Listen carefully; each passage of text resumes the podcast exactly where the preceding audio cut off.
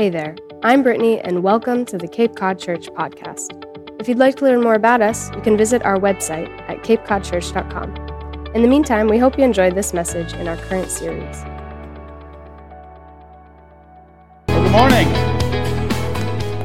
I was listening to Brittany when she said, I remember what they taught in Western Civ, and I was like, I was trying to remember if I even took Western Civ. Never mind what a lesson plan was. I think that's, uh, that's the, the victim of, of age. So, we have been talking about unexpected Jesus. And last week we started by talking about one of the unexpected things he taught. Today, I want to talk about the unexpected people he taught. It's pretty common knowledge, we've just finished a series around this. that Jesus was criticized for hanging with the wrong crowd. You know, the sinners and the party animals and the, you know, that, that lot. But what doesn't get as much press and maybe is even more surprising is how Jesus interacted with women, how he taught them, how he gifted them, and how he called them. And so I thought that this weekend we would take a chance to explore that a little bit. A good place for us to begin might be John chapter 4, because last week we were in John chapter 3. In John chapter 3, Jesus interacts with Nicodemus, and he tells him famously in those awkward phrases, You must be, you know, born again. And we wrestled with that. In the next chapter, Jesus uh, dispatches his disciples to go off and get some food, and Jesus finds himself at a well. And at the well, he meets a woman. It's the middle of the day. There's a lot to the story, and we're not going to unpack it today. But at the end of that conversation, he does the most remarkable of things, and it's the very first time he does it. Here's what he does. In John chapter 4, verse 26, it says, Then Jesus told her, I am the Messiah. So it turns out that this declaration to this unnamed woman is the very first time that Jesus reveals publicly, clearly, plainly, I am the Messiah. It's surprising, a bit unexpected, that the first time it happens here, like this. And to be honest, given the culture of the day, to her, to a woman. You read the whole story, she's surprised Jesus is even talking to her. But we won't create a whole uh, case or theology around that. Jesus, time and time again, takes time to listen and treat and talk to women in a way which was unexpected and counter to the culture that it's unremarkable to us today, 2,000 years later, is only evidence of the impact that Jesus had and how he treated women. But one of my favorite, and maybe one of the easiest to overlook and take for granted, takes place in John chapter 20. It's the first Easter, Resurrection Sunday. And the tomb is empty. And Jesus is there, but he's hiding, it appears. He's in the bushes. And Peter and John, they're there. They famously raced. And then they run in and they check it out. And then they leave. And then, then, Jesus reveals himself to Mary. You have to read it in context and watch how the story plays out. He waits until his beloved disciples, Peter and John, have left. And then to Mary, who's still there, he says in verse 16, Mary, Jesus said. And she turned and cried out, Rabboni, which is Hebrew for teacher. Don't cling to me, Jesus said, for I haven't yet ascended to my Father. But go, find my brothers, and tell them. Tell them I am ascending to my Father and your Father, to my God and your God. Mary Magdalene found the disciples and told them, I have seen the Lord. And she gave him his message. It's unexpected. Jesus uh, holds this message back. He doesn't tell them himself. The, the first witness, the first declaration, the first exposition, the first sermon on the resurrection of Jesus is given to Mary to go and tell the disciples. And Jesus could have told them himself. But something is happening here, and we see it played out in the life of the church.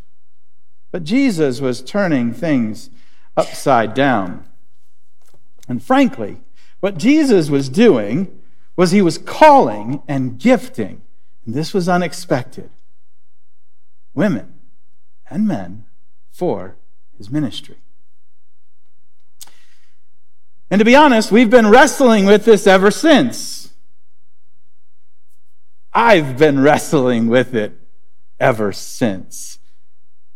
Today's going to be a little bit different because part of it's just my story. It's the journey that I've been on.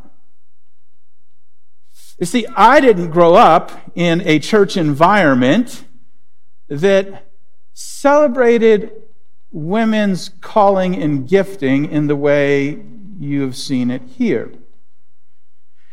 I grew up in a church that I loved. I don't want you to miss that. It was a good, solid, Bible preaching Baptist church that gave me lots of gifts. It was the outgrowth of the movement of fundamentalism of the 50s and 60s. And I don't really remember the 50s and 60s, but the 70s and 80s I remember. And I sort of lived through that period there. And it gave me good gifts gave me a love for the Bible, a love for the church, and a love for evangelism. I've always said those were three gifts that I will forever be grateful for. But along the way, it gave other things, and sometimes there were things that just didn't add up. That you sort of looked at and said, that doesn't make sense. And for me, I often looked at the role of women in the church and thought, huh, why don't we ask women to lead in prayer like we ask men to lead in prayer? Why don't we have women taking the offering or passing out bulletins at the door? That seems unremarkable enough. I wasn't ready for them to, you know, lead worship or preach, but I just wondered why was that? And I think those thoughts flowed over into that beginning of Cape Cod Church. Cape Cod Church is now in our 30th year, which is impossible because I was here at the beginning and I'm not nearly that old. but it's all true. Somehow there was a time warp in there. But 25 years ago, when Cape Cod Church established our first board, we call it an executive team, we decided to include women from the very beginning. And I remember hearing from some people that that seemed a bit odd. I don't know, it didn't seem odd to me. It seemed to make perfect sense. But still, it was a growing process. I remember the first time we let women pass out bulletins at the door. It seems completely unremarkable now even a bit dim that we weren't doing it before. But there it was. I remember when I would occasionally be asked, Pastor, why don't we let women take up the offering? I never had a good answer. I mean, I had an answer, but I knew it wasn't a good answer. I remember the first time we let them take, this is back when we passed the basket. Remember the old days? Pre COVID. I remember the first time we used to call them ushers. I think we still do that. And I remember it because it was completely unremarkable. It was sort of a, huh, duh moment. Odd little fact we have always just called those, I guess, historic practice, those men and women who take a, now help you find seats, uh, ushers. It happens to be the same term we use for people who would lead in communion. So, a few months after we started inviting men and women to take the offering, unremarkable as it was, someone asked me, Oh, communion's coming. Will we be inviting women to offer communion? I'm going to be honest with you. My heart skipped a beat. I was like, I don't know. I hadn't we were approaching Thanksgiving, and if you've been at Cape Cod Church long, you know we offer it twice a year Thanksgiving and Easter. And I was afraid. I'm just being honest. I was afraid. I was afraid of a little bit of what people would think, and would somebody get mad and, and leave? I mean, that's just human, but I get over that stuff pretty quick. But I was really afraid of would I cross a line that God didn't want me to cross? And would He withdraw His blessing? I was worried about that. So we didn't do it. We talked amongst our leadership, and I talked with some women in our church who were leaders, and we didn't do it. But by the spring, by Easter, we were ready. And I remember we invited two women who are pillars at Cape Cod Church. They have mentored a generation of women, young and older alike Joyce O'Connor and Bev Chapman. And to be honest, in doing it, I recognized that along the way, these two women had mentored me that in their own ways they had coached their pastor up. Now, remember when we came down and we stood at the front and they were serving. And I will say this that moment was not unremarkable. That moment felt remarkable and beautiful. And I remember standing there watching as they served communion to my daughters. And how grateful I was to be a part of a church that could celebrate that. And of course, if you've been at Cape Cod Church any length of time, you know that we have welcomed women to our stage to speak. Women like Jen Merriman and Bev Roberts, and Lako McSherry, and of course, Brittany, who speaks on a regular basis for us now. So I thought what I would do today, because all of that was just introduction, was I would talk a little bit about how I, and I've worded this carefully, changed my mind. I, I know that word is loaded, changed my mind. I could have said how I've grown, and that sounds a little bit more successful.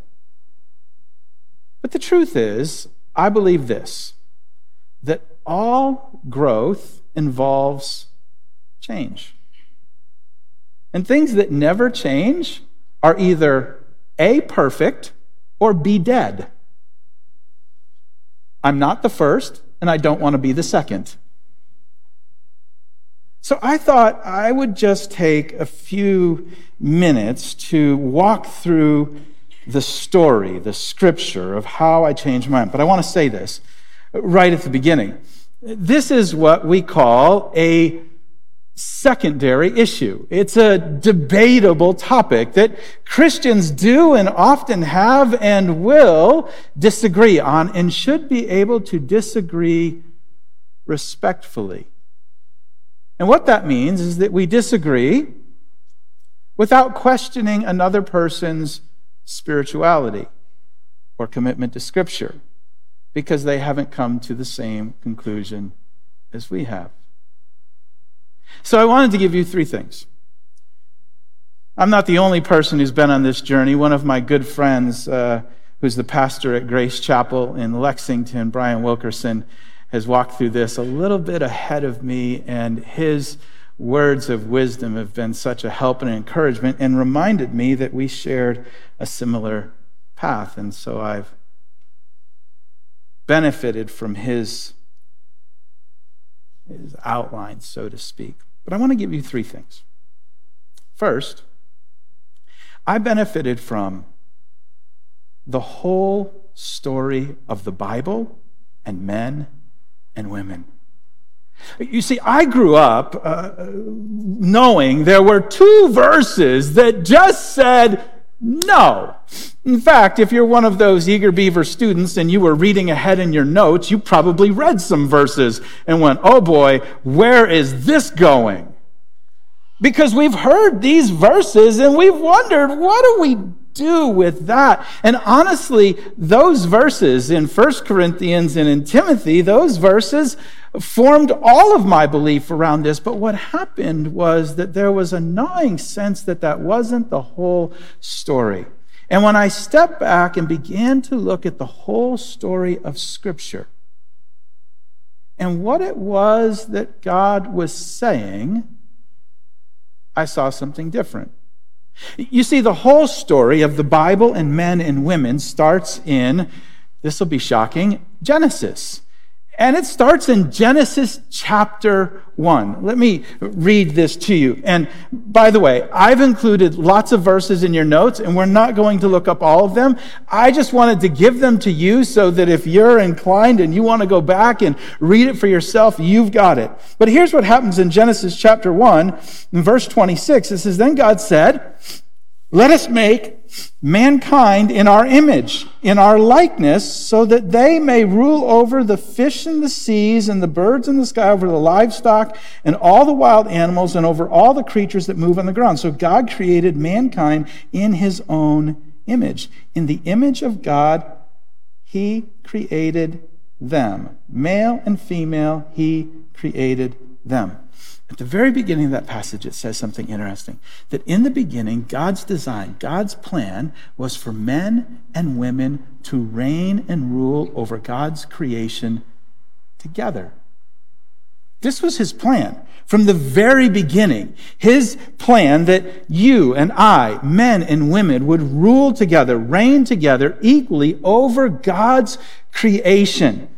But we know the story didn't stay that way because in chapter 3, we have the fall. We have uh, the brokenness of, of man. We have sin entering the picture. And in chapter 3, verse 26, we have the introduction of the curse. And because of the curse, we have the introduction between men and women of domination and subordination. And we have this tension that begins to exist because of the curse. But mark this down it's because of the curse, not because of the plan. And that is an important piece of the story because it wasn't what God meant us for. And if you remember from the story project, what God is doing is He's now taking that broken world, that cursed world, and He's beginning to bring it towards redemption. That promise is fulfilled in the birth and death and resurrection of Jesus Christ. But all through, you see God through His people Israel bringing us back to a picture of what He intended us for.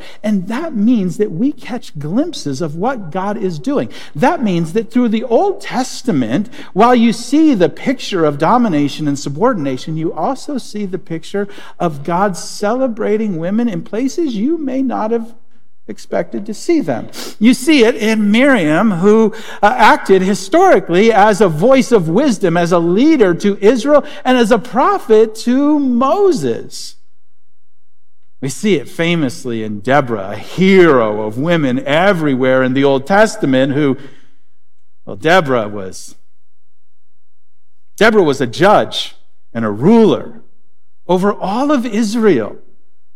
Her voice mattered so much that generals wouldn't go to battle without her. God had called her and gifted her and appointed her. Or Huldah, who was a prophet to King Josiah, maybe the favored prophet a prophet, remember, wasn't just someone who knew what would happen in the future. They were more a, a voice of authority. They were a, a voice of truth speaking into the life of the nation or into the life of the leader. And that's what God was doing. And we see that story played out through the Old Testament. And then we come to Jesus. And Jesus introduces himself to a woman at the well, and, and then he he sits and he talks with women who nobody else would talk with. And when Mary comes and sits at his feet and Martha is outraged, Jesus is, no, no, she's sitting here and she sits in the role of a disciple. Remember, this is, she was doing what the, the young men would do. She is taking the role of a disciple. And Jesus says, don't correct her. This, this is the right thing to do. And then Mary and over and over and over again, we see Jesus doing what was counter and unexpected in the culture. And then the church. And I'll confess to you, this is where it caught my attention. You see, if you're reading through your Bible, Matthew, Mark, Luke, and John act as biographies of the life of Jesus, and the book of Acts acts as a biography of the early church. And then the letters that follow after that are the outworking of that. And so we see what happened. We see the outgrowth of this story and how it's played out in the life of the church.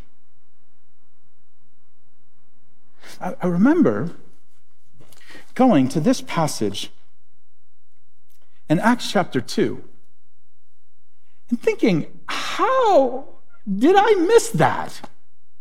I mean, honestly, I've been preaching this for a long time and reading it. I think it's the first thing I read was the Bible, and here I was in Acts chapter 2.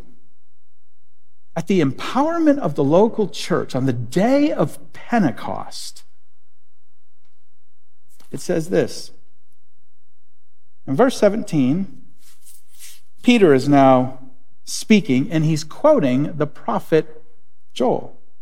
In the last days, God says, I will pour out my spirit upon all people, and your sons and daughters will prophesy. Your young men will see visions, your old men will dream dreams.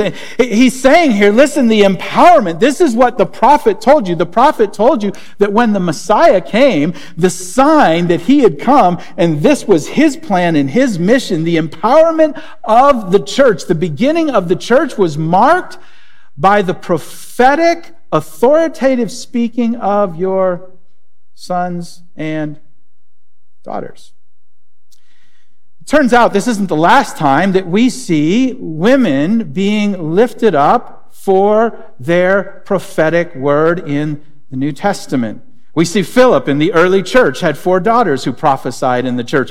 And we see none other than the Apostle Paul in multiple places giving instruction for how women would both pray and prophesy in the church. Okay.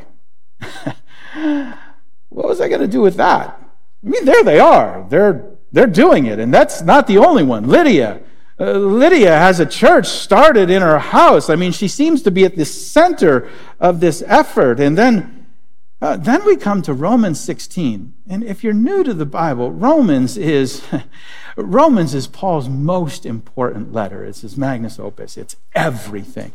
And chapter 16 is sort of like the acknowledgments. You know the acknowledgments. That's the part you always skip over at the end of a book because you figure you've gotten all the good stuff. But chapter 16 is not just, it's not just the acknowledgments. Chapter 16 is,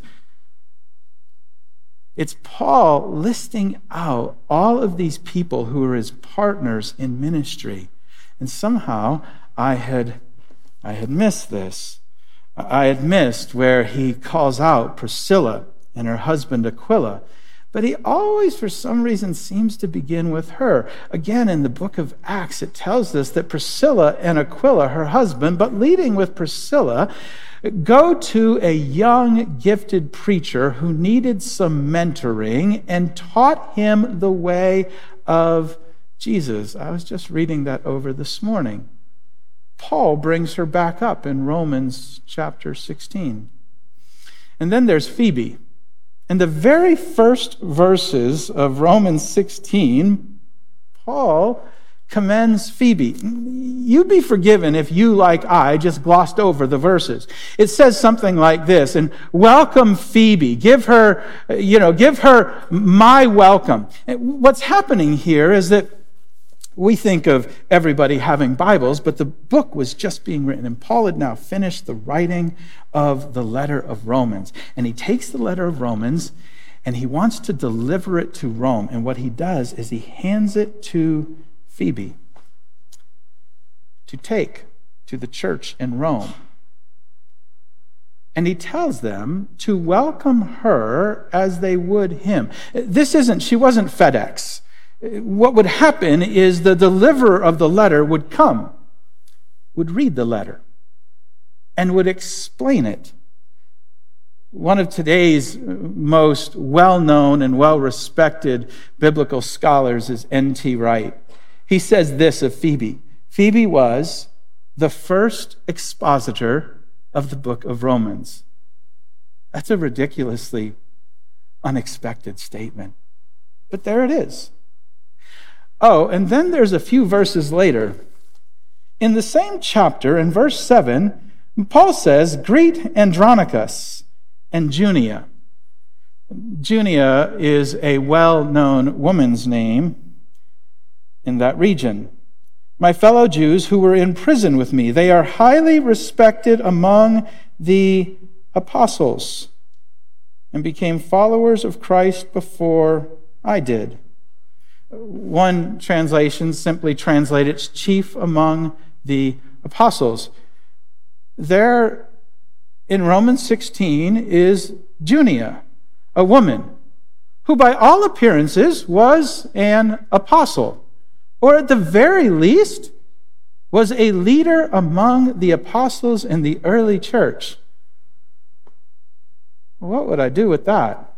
Side note, a year ago when we got our dog and we were trying to decide what to name it, I thought Junia was the most brilliant name. But the family voted me down and we ended up with Ruby. I thought it was clever and people would ask and it would lead to a discussion. I lost. Nobody thought it was as cool as I thought it was. Paul wraps all of this together in Galatians chapter 3 and verse 28 where he famously says this big picture of what God was doing because of Jesus Christ, there is no longer Jew or Greek, no longer slave or free, or male and female. You are one. You see, what, what is happening from Genesis chapter 1 were God's plan, his intention for men and women to serve together equally in his kingdom and in his work. And then the curse breaks that, and domination and subordination come into the picture. But he is on a redemptive move, working it towards, and the work of Jesus Christ accelerates that in the church to where Paul declares there is now no more. The division, the struggle, the tension, the power between you that used to separate you and and limit you no longer does that. And if you want to see the picture complete, if you want to see the whole story of Scripture put together, then you look at Revelation 1 or Genesis 1 and Revelation chapter 22. Because when you come to the end of the book, you see that once and for all, God is bringing it back together. And what do you think it will look like in His kingdom when everything is finally set to right? We don't have to wonder. He gives us the verse. Revelation 22, verse 3. No longer will there be a curse upon anything, for the throne of God and of the Lamb will be there, and his servants will worship him. And they will see his face, and his name will be written on their foreheads. And there will be no night there, no need for lamps or sun, for the Lord God will shine on them, and they. That's you and me, all of us, Jew and Greek, slave and free, male and female, they will reign forever and ever. God's plan has been for men and women to serve together equally.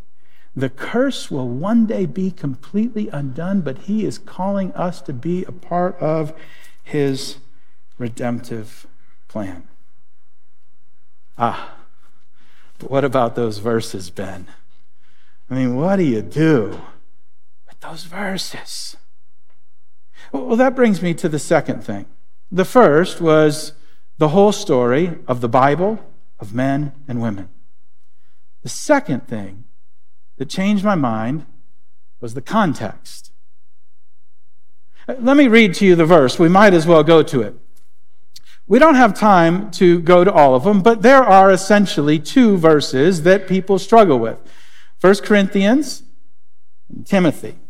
And 1 Timothy chapter 2 is the more difficult of the two, so let's just go right at it.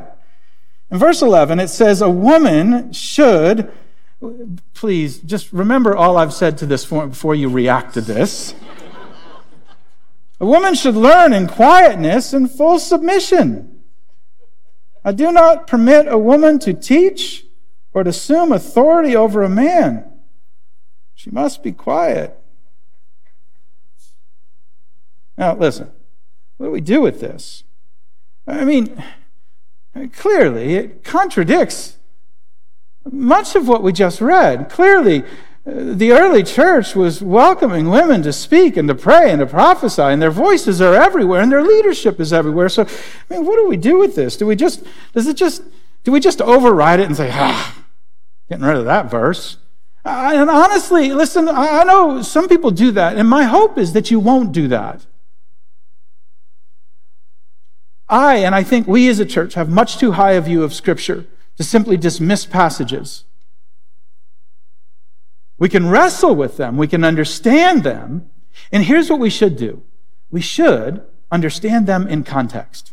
I've said this before. A text without context is pretext.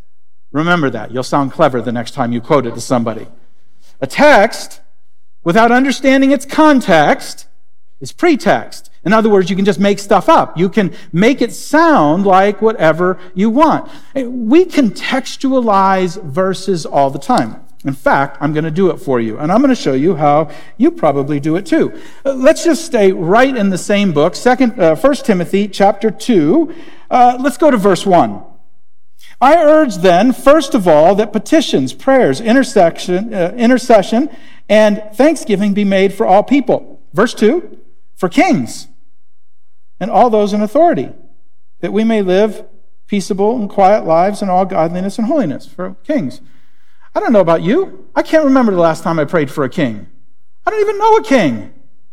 I mean, I know a queen, and apparently she could use our prayers right now, but I don't normally think of that. In fact, I just, I very easily, probably like you do, contextualize this verse, and I take it as God's inviting us to pray for those who are in authority, to pray for leaders. We, we do that all the time because we understand the context at which this was written was the context of kings.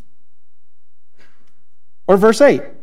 Therefore, I want the men everywhere to pray, lifting up holy hands without anger or disputing.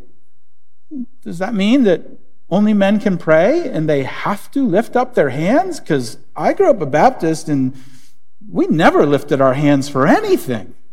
I mean, I'm still incapable of getting it any higher than my waist. I mean, some of you are like this, and I'm like, oh, I just, I just can't.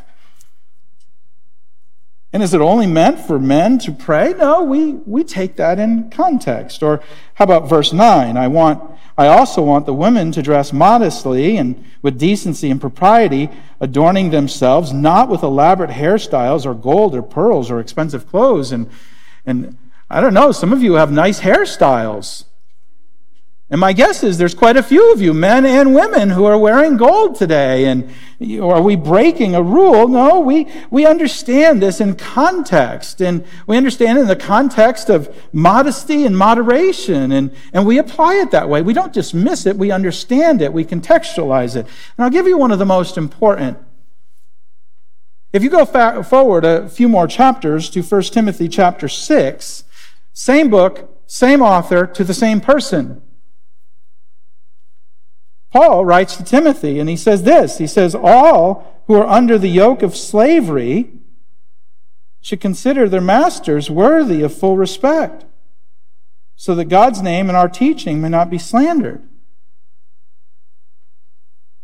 Well, what do we do with that? I mean, do, do, we, do we read that and think, well, slavery must be okay? And I'll tell you, for for some amount of time, people, people took verses like this and they made a case for slavery, but, but it's not a righteous case. And we look at it today and we contextualize it. We know that what Paul is saying here, and we know it on the backs of context, because in Philemon, Paul tells us a whole lot about slavery. He tells us how that in the church, you're going to not treat each other the same, but as brothers, listen, you may live in a broken world, is what chapter 6 and verse 1 is saying. You may live in a broken world where slavery is a reality, and it may be your reality, but here's how to live in a broken world so that the name of Christ is lifted up.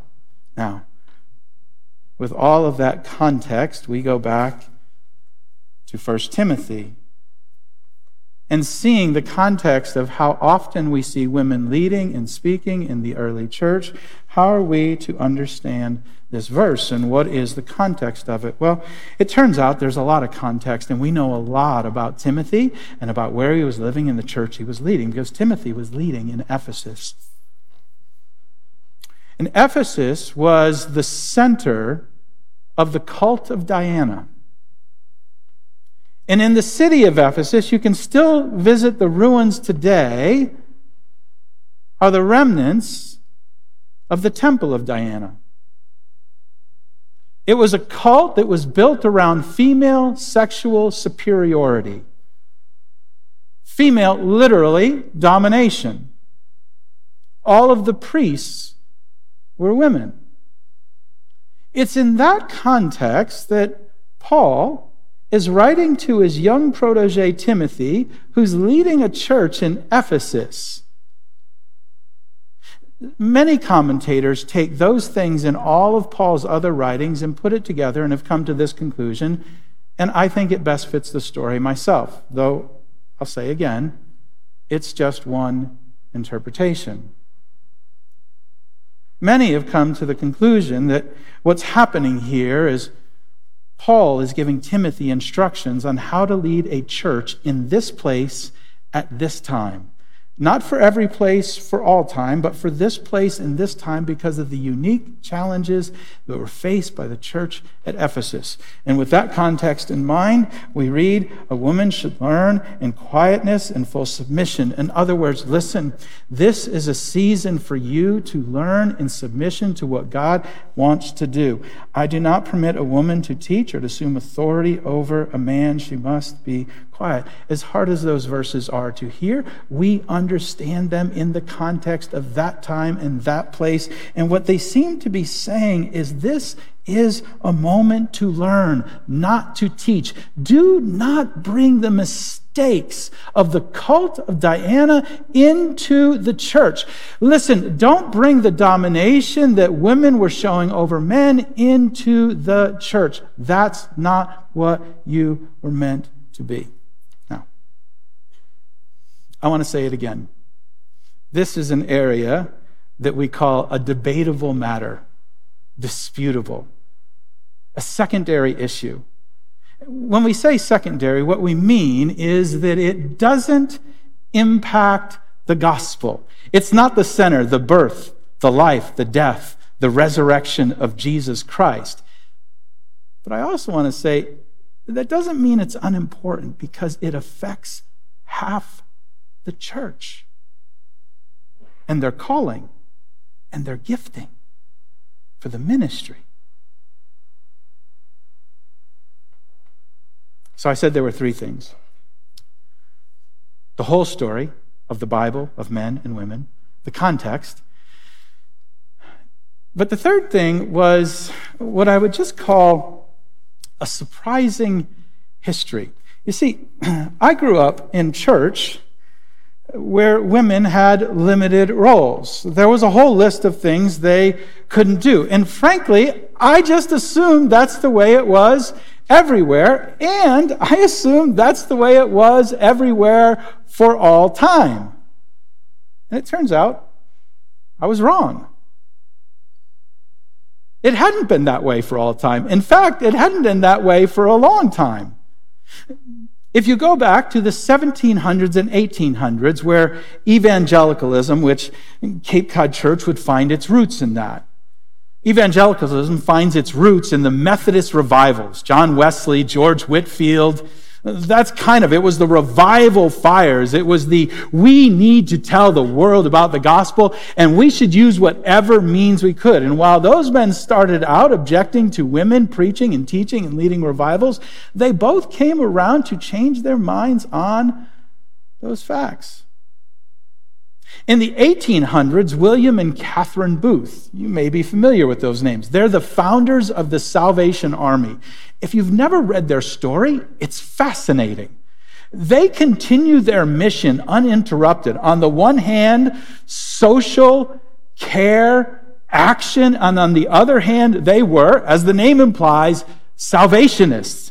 And in many places around the world, they cling to those things. And from their very beginning, they were famously offering an equal place of service to men and to women.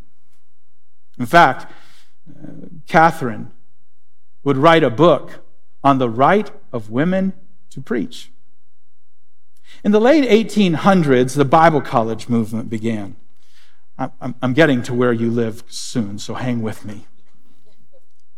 The Bible college movement was an outgrowth of revivalism. We, we needed to have revivals and start churches and train ministers. And so Bible colleges, uh, famously, A.J. Gordon started the Missionary Bible Society in Boston. Some of you recognize the name A.J. Gordon.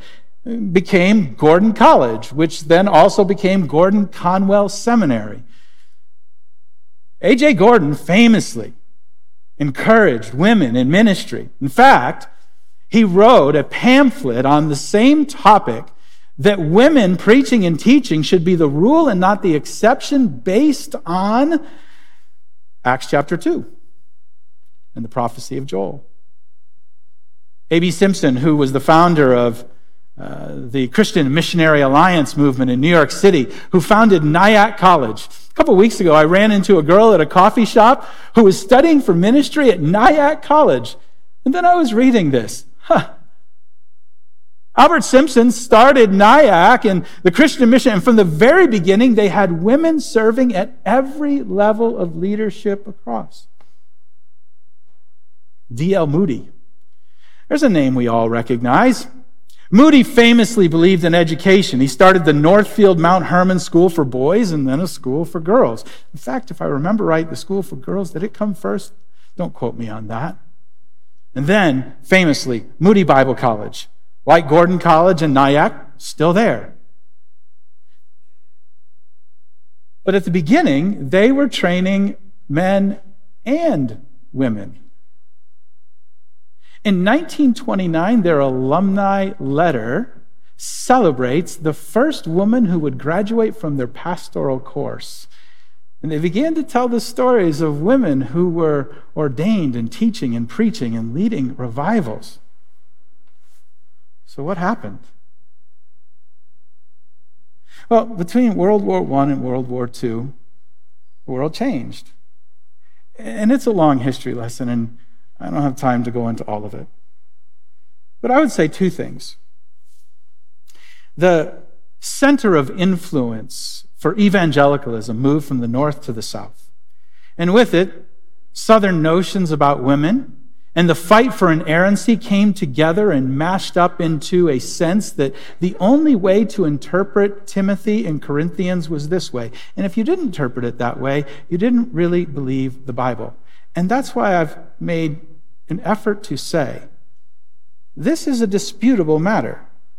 Christians come to different conclusions, but ought to be able to do so respectfully without questioning another person's spirituality or their commitment to Scripture. Something else happened along the way. Evangelicals were in a fight for respectability. Bible colleges weren't enough. The revivalism felt kind of hillbilly and hokish, and we wanted to be respectable, like, you know, everybody else, and seminaries, like the elite. But the mainline churches and the elite seminaries did not train women. That was something that those revivalists were doing. In fact, Harvard Divinity would not admit its first women into its program until 1959. So we followed suit. But there is a growing, growing movement and I'm grateful that Cape Cod Church is a part of it. And other churches of influence to the Northeast, our friends at Grace Chapel in Lexington and Walnut Hill in Connecticut, are among some of the leading voices. Churches deeply, deeply, deeply committed to the authority and inerrancy of Scripture, who read the Word and celebrate men and women serving together equally.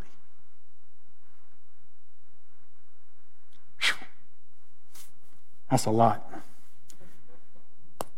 Let me finish with one story.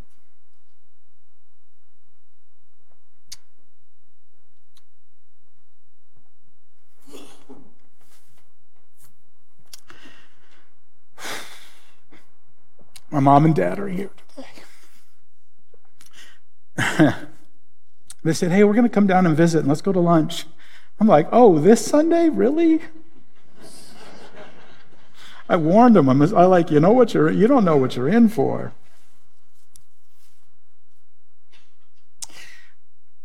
My mother's side of the family are Irish immigrants.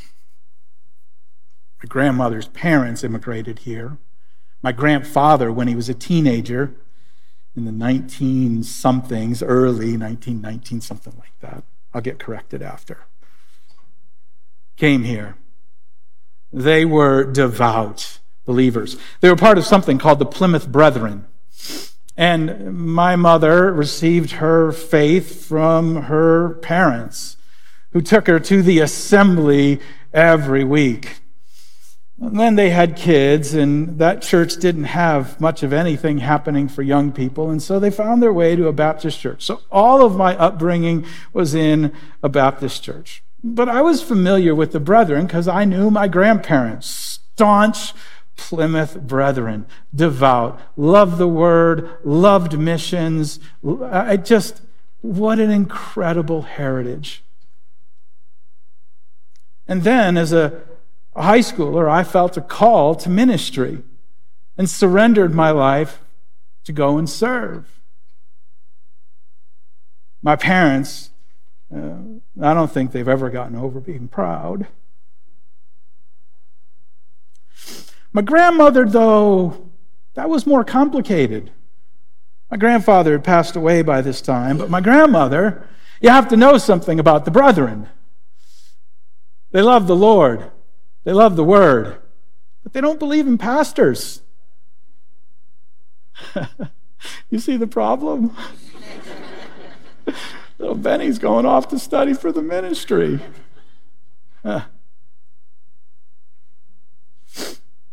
My grandmother would go to her assembly hall, they called them, on Sunday mornings, but on Sunday night, she'd come to church with my mom and dad, our Baptist church. I have one of my most vivid memories of my grandmother. Would walk up to me, and later, when she visited our church in the plumbing building, she would come up and she would take my hand and a woman not having two nickels to rub together would put a $20 bill in it. And she always said this This is for the Lord's work.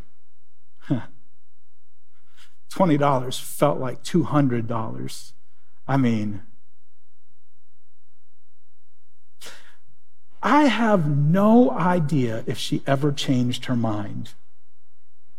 What I do know is she celebrated her grandson.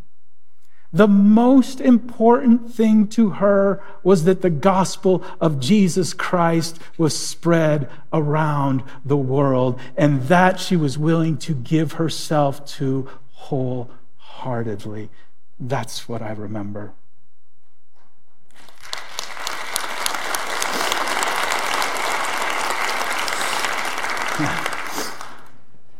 So let me finish with this.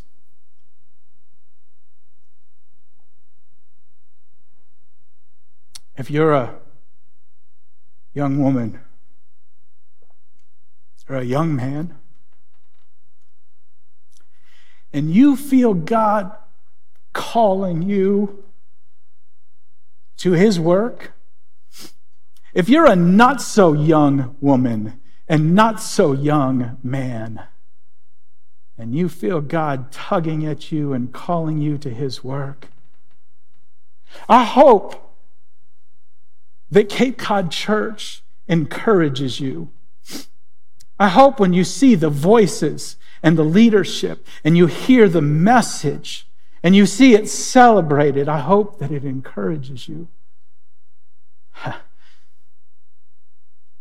And if you do, if you do feel God calling you, leading you to give your life to Him in ministry, I hope you'll be like Mary and you'll go. You'll just go. Because here's what we'll do as a church we'll stand behind you, we'll celebrate you. We may even put $20 in your hand.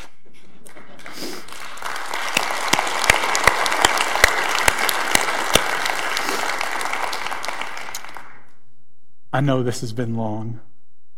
It's been on my heart. Some of you are sitting here and you're going, why did he do all this? This is our practice as a church. You've seen it modeled. This seems a little bit after the fact. I get that. I wanted to add some meat to the bones, some clarity to belief. And I wanted to encourage young women and young men who might be feeling the call of God on their life.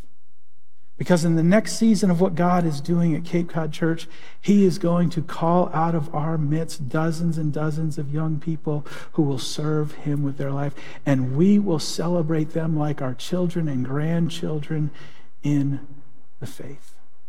So let's do something different. Would you stand with me?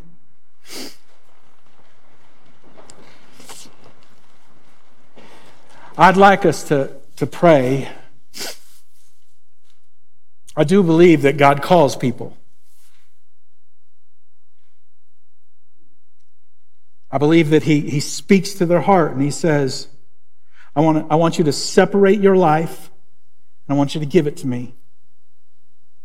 And I want you to serve me with your whole life. I think it's the highest calling a person can answer. And I just want to finish by praying for young people. As a church, I want us to pray for them. And the not so young, who God may just be stirring something in you and calling you. Could we do that together? Father, we're so grateful for the picture of your work the redemptive story of the Bible, of men and women played out for all of history to see. We're thankful that you call us men and women. And Father, as a church, we want to celebrate them. We want to encourage them. We want to get behind them and say, You go. Our next generation needs you. So, Father, for every young man, for every young woman, for the not so young that are feeling the tug of a call to ministry or missions, Father, on their life, make your call clear. Don't let us miss it. Encourage them. Give them a vision. And let this church be the place that celebrates them and lets them see what is possible. And Father, we pray that in the next 30 years, you will allow us to send out women and men in such great numbers that we could not imagine the impact they will have across this region for your kingdom. We pray this in Jesus' name. Amen. Thank you, everyone. Thanks for tuning in to this message from our current series. If this is your first time listening, we'd love to meet you in person. We have services every Sunday at 10 a.m. in East Falmouth, Massachusetts, or join us for our Sunday live stream on YouTube at the same time. If you enjoyed the Cape Cod Church podcast, we hope you'll consider leaving us a review so that other people can discover us too. And don't forget to follow us on Facebook, Instagram, or TikTok. Thanks again for tuning in, and I'll see you on the next episode.